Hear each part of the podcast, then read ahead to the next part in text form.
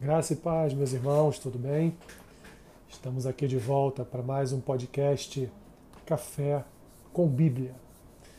Vamos então aqui compartilhar um versículo da palavra do Senhor para edificar a sua vida, abençoar o seu dia hoje.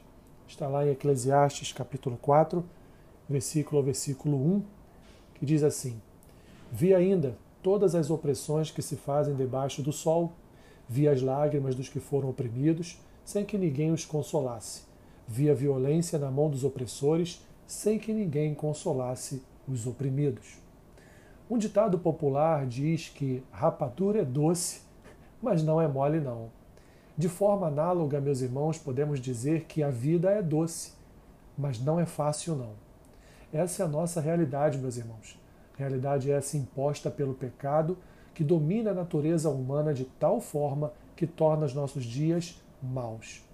O sábio Salomão, em sua carta, pois Eclesiastes parece-nos uma carta de um pai ao seu filho, destaca as dificuldades da vida partindo da premissa de que tudo nesta terra gira em torno da vaidade humana. Seu próprio exemplo de vida como rei de uma nação, como o homem mais sábio da humanidade daquele tempo, mostra o quanto a vida mesmo quando ela nos proporciona as melhores coisas, pode ser atribulada. Vivemos em um mundo de opressão onde as injustiças acontecem, onde o mais fraco é subjugado pelo mais forte em todos os sentidos e em todas as áreas. O espírito deste mundo quer roubar, matar e destruir. E foi isso que Salomão, com seus próprios olhos, viu diante de si nos seus anos de vida. Salomão registra a faceta mundana confirmada pelo Senhor Jesus quando este disse lá em Mateus capítulo 6, versículo 34: Basta cada dia o seu mal. Mas foi esse mesmo Jesus que lá em João, capítulo 16, versículo 33, nos trouxe uma palavra de ânimo, dizendo: Mas tem de bom ânimo, eu venci o mundo.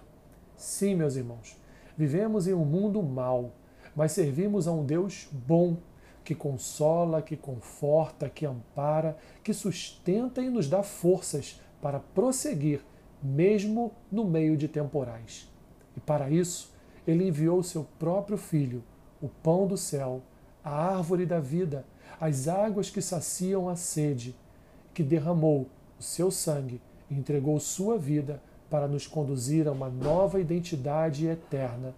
Nosso futuro, meus irmãos, é um futuro eterno e ele será sem choro, sem pranto, sem dor, sem sofrimento. Portanto, resista a este mundo mau e console-se diariamente no seu Senhor e Salvador, que lhe aguarda, aliás, que vem nos buscar e já está preparando para cada um de nós morada na eternidade. Aleluias. Glórias ao teu nome, Senhor.